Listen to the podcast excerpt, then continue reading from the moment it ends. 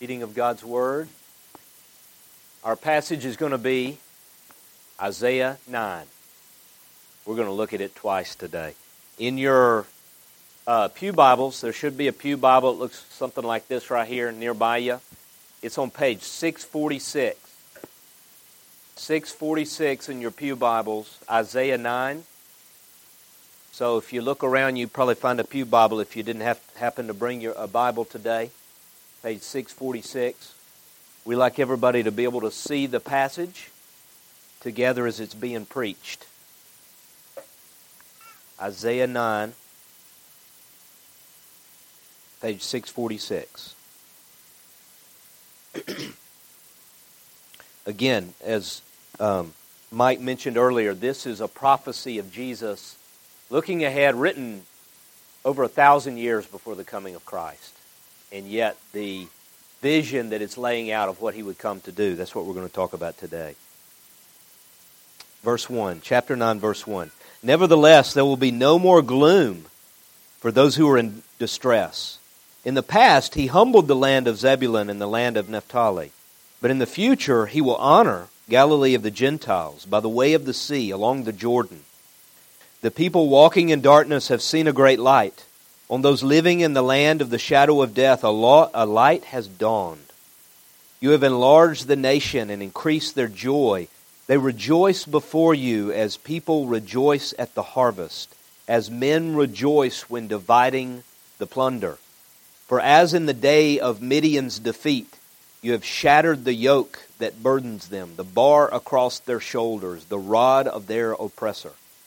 Every warrior's boot used in battle and every garment rolled in blood will be destined for burning, will be fuel for the fire. For to us a child is born, to us a son is given, and the government will be on his shoulders. And he will be called Wonderful Counselor, Mighty God, Everlasting Father, Prince of Peace. Of the increase of his government and peace there will be no end. He will reign on David's throne and over his kingdom, establishing and upholding it with justice and righteousness from that time on and forever. The zeal of the Lord Almighty will accomplish this. This is the word of the Lord. You may be seated. Pray with me again as we come to our passage. Let's pray. Lord Jesus, would you send your Spirit to be with us this morning? And awaken our hopes. It's my primary prayer today. Would you open our eyes to see just the, the magnitude and the scope of this vision that Isaiah gives us? Uh, would you enlarge our, our hearts so that we can comprehend what, what is he saying that King Jesus is going to do and is doing and has done? And I pray that we would be able to take that reality and bring it down into our everyday life. So fill us with joy and fill us with hope, the kind of hope that changes everything about how we live, so that you would be glorified in us, so that your kingdom would come.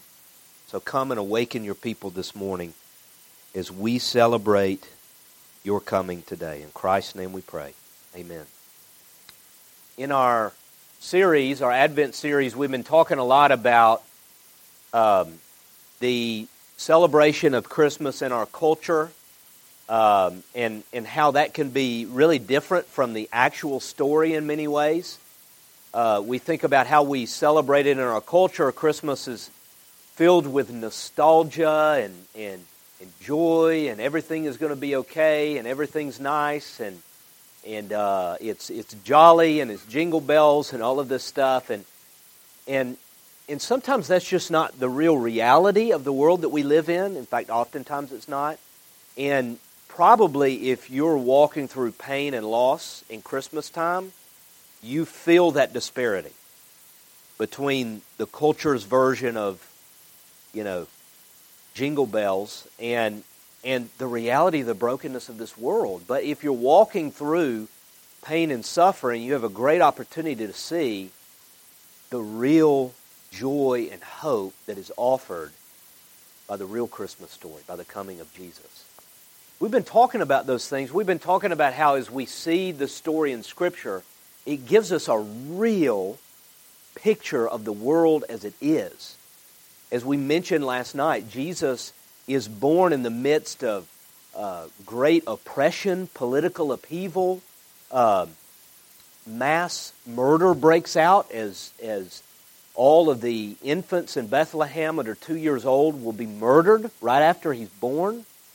Um, we see poverty. We see hard, everyday circumstances that are surrounding this story.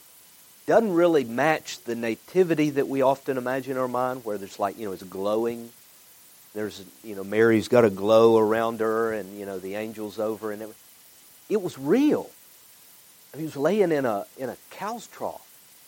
And so we're, we're trying to say, what do we learn from the realness of it? And essentially, it's saying Jesus came into this world, the, the brokenness of this world, the real everyday reality of this world. It's not empty nostalgia, it's real. And it has real joy and hope to offer you in your life, no matter what you're facing. Last night, I was watching the CMA Country Christmas. Anybody watch that last night?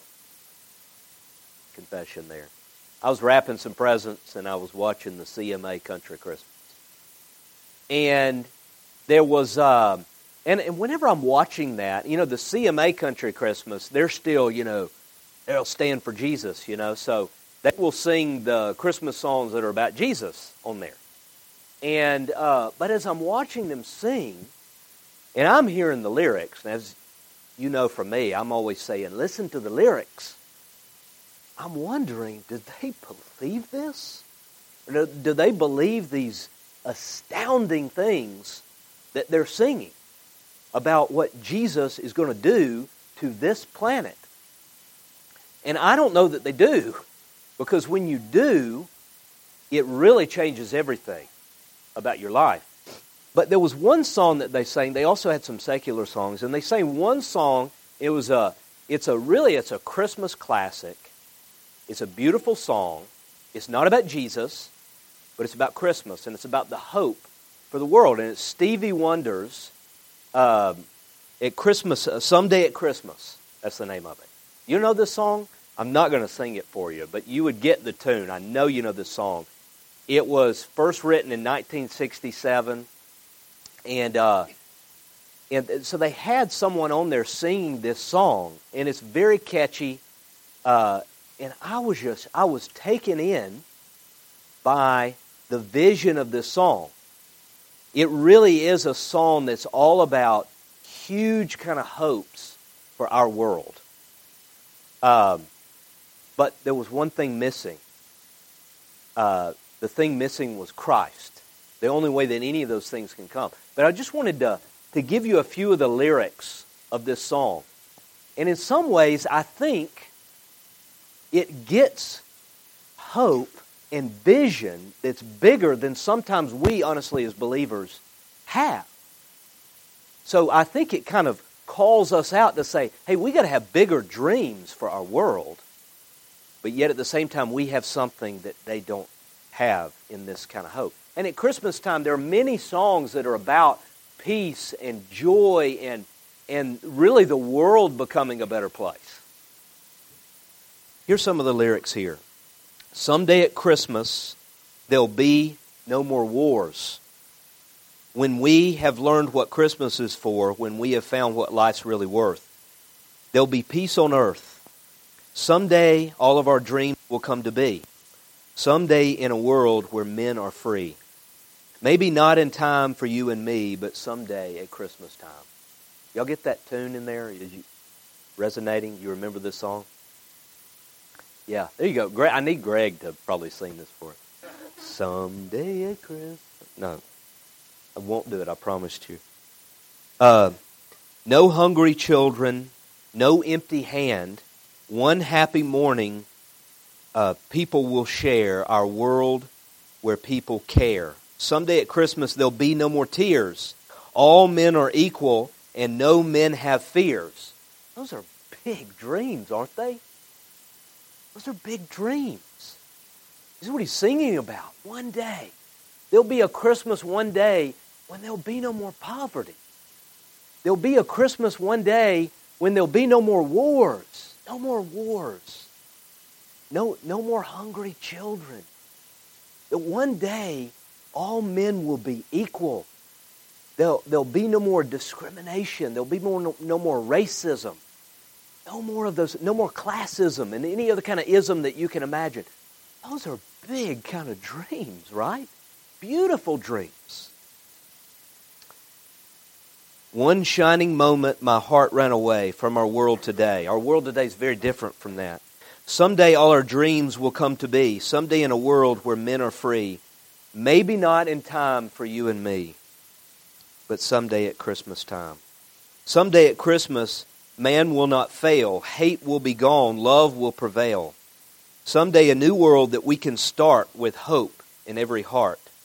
Someday all of our dreams will come to be. Someday in a world where men and free, men are free. Maybe not in time for me and you for you and me, but someday at Christmas time. What it's a huge vision. It was one line I was trying to find in here. It's a huge vision. It's a vision about this world, very honest about this world, but yet huge dreams and huge hopes for our world. But did you catch the way that it would come? When we have learned what Christmas is for, when we have found what life's really worth. See what he's saying is that we can realize this dream if we just figure it all out. We can realize this dream if we just decide finally to come together and let's build this world. Let's make it happen. Let's put an end to all of this war and all of this oppression. We can do it together. We've got it inside of us. We can save ourselves. We can save this world. And unfortunately, that's the hope of so much of the world. It's a, it's a big kind of dream, and I think that challenges us because our, our dreams sometimes are far too small. For us, as we think about Christmas, as we think about the coming of Jesus, if you're a follower of Jesus, uh, oftentimes is no bigger than dealing with your personal sin problem. Now, let me say, that's a glorious thing.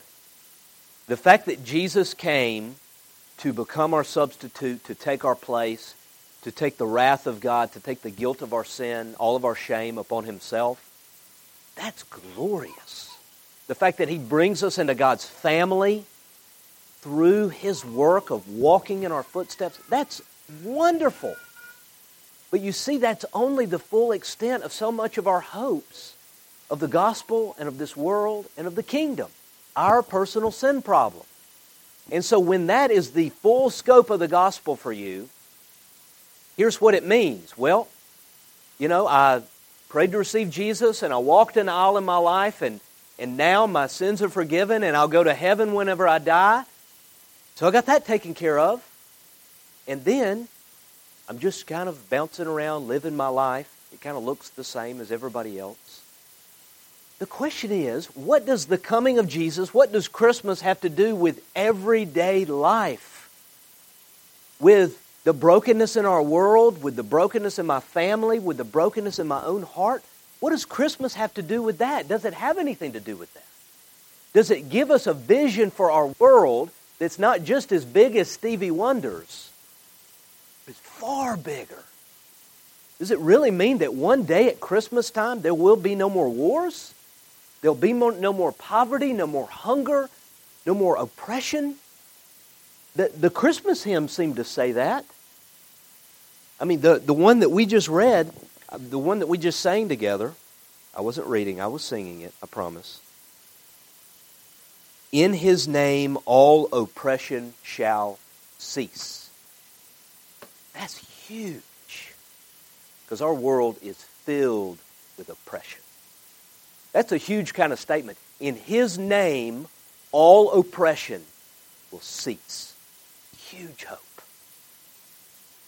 Is that what Christmas means? Is it just my personal sins are forgiven? Glorious, wonderful, and that's where it starts for you. But it doesn't end there. does it really mean that one day at Christmas, this world will be made new? One day at Christmas, all oppression shall cease in his name. Does it mean that? Well, let's look at the passage. Let's look at the prophecy. Is that what it's referring to? And as you look at particularly the prophets, you get this grand picture of what he's going to come to do. And I just want you to see how big it is so that at least you can begin to say, Do I really believe that? And when you get to that point of saying, Do I really believe that? Like Monday through Saturday, I think we're starting to make some progress as followers of Jesus. Because I don't think we believe this that much. But if we do, it, changes everything about how we live.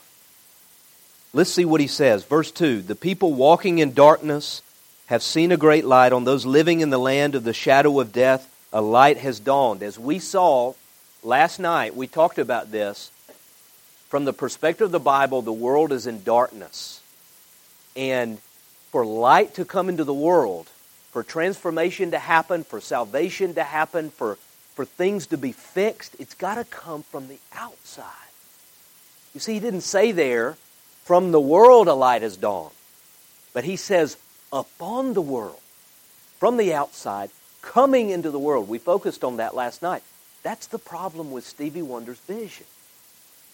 It's big, it's beautiful, but it's got no power. It's got no reality. It's got no mechanism for it to happen. Light must come from the outside. Salvation must come from God. We don't have it in us. Why can't we bring peace on earth? Because we're the problem. Why is there not peace in the Middle East? Because there's not peace in my relationship. Because in my heart and in all of my relationships, I say, me first. The problem is not first and foremost out there, it's in here. So salvation has got to come from the outside. But the hope that Isaiah is giving, the hope of Christmas, is that it has. The first thing is we're going to see this picture, and what is the coming of the light? It's, it's the coming of a person, it's the birth of a child. You see that in verse 6. For to us a child is born, to us a son is given. What's, what is this light? What's going to bring about this huge vision that he's about to lay out? It is the coming of a human being. It's the coming of the Messiah. That's what he's looking ahead to. So, what what is he going to bring? That's the first thing he talks about here. What is his coming going to bring? And listen to what he says here. First, he talks about the joy, the worldwide joy that he will bring. And look how he describes it here. Verse 3 You have enlarged the nation, you have increased their joy. They rejoice before you as people rejoice at the harvest. Now, that's a picture. Now, we're not Harvest time's not a huge deal here because usually harvest time is going down to Ingles and buying whatever I need for that week. But in the ancient world, in agrarian society, that at the time of the harvest, it was great joy. I mean, there's, there's singing, there's celebration, there's feasting as you're bringing in the harvest from, from all of the hard work throughout the year. It's a tremendous picture of joy and everyone rejoicing together. But there's another picture of joy as men rejoice when dividing the plunder. When do you divide the plunder? When you've just won the big battle. You can imagine the picture there, you know, of conquering some city and just running around in joy, you know, taking the stuff out of the houses and plundering the city and all the stuff that belonged to them, well, is now yours. You know, everybody's got the jewels hanging around them and the that's the picture of just exhilarating joy. As he's looking ahead to this, he's saying, Look, when, when Messiah comes, joy will fill the earth just like the plunder. In fact, we'll be dividing the plunder together of the nation. But also, it will be freedom. Ultimate freedom, worldwide freedom. Look at how he describes it. For in the day of Midian's defeat, you have shattered the yoke that burdens them, the bar across their shoulders, the rod of their oppressors. The picture of being in chains, being in slavery, being under a, a rod carrying a weight together, a yoke, and it just being shattered altogether. Tremendous picture of liberation and setting free, again, worldwide. And then finally, peace. Look at verse 5. Every warrior's boot used in battle and every garment rolled in blood will be destined for burning, will be fuel for the fire. Question When do you burn the military equipment? When do you take all of the instruments of war and just throw it all into the fire? When all war is over. And not just one battle has been won, but when there will never again be a need for any. Tremendous picture of worldwide peace. And it's all because of who he will be. Second part of verse 6 He will be called Wonderful Counselor, Mighty God, Everlasting Father, Prince of Peace. The government will be on his shoulders as he's describing the coming of the Messiah. And again, this is Jesus. The government will be on his shoulders. He will be a king, a reigning king who will rule and administer his kingdom throughout the world. And then he gives us these series of throne names. Wonderful counselor. It doesn't mean that he is a great shrink. Not that kind of counselor. It's a military council. It's, it's, this, it's this picture of, and in the ancient world, the kings would lead in battle. They were also the head generals. So to be called wonderful counselor is, is the picture of him and his strategy to fill the earth with his kingdom and win every battle is just a, a, the perfect strategy. It's a picture of a tent with a king laying out his plan for battle among his generals and them seeing his plan and saying, That is absolutely perfect. You are a wonderful counselor and you cannot lose. Wonderful counselor. Mighty God. Not just saying he's going to be divine here. It's literally it's God is a warrior. It's his victory will bring glory to God. Everlasting Father, not just he's not confusing him with God the Father here. In the ancient world, the king was called the Father to be the father, and we see that, you know, our father David that's spoken of in the Psalms. He will be a king, again, a king, prince of peace. Fill the earth with peace. Now, listen what he says in verse 7 Of the increase of his government and peace, there will be no end.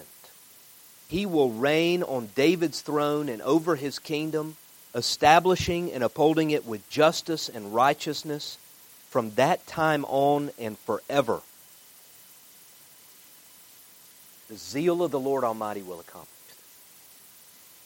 You see how big that vision is? And it's practical.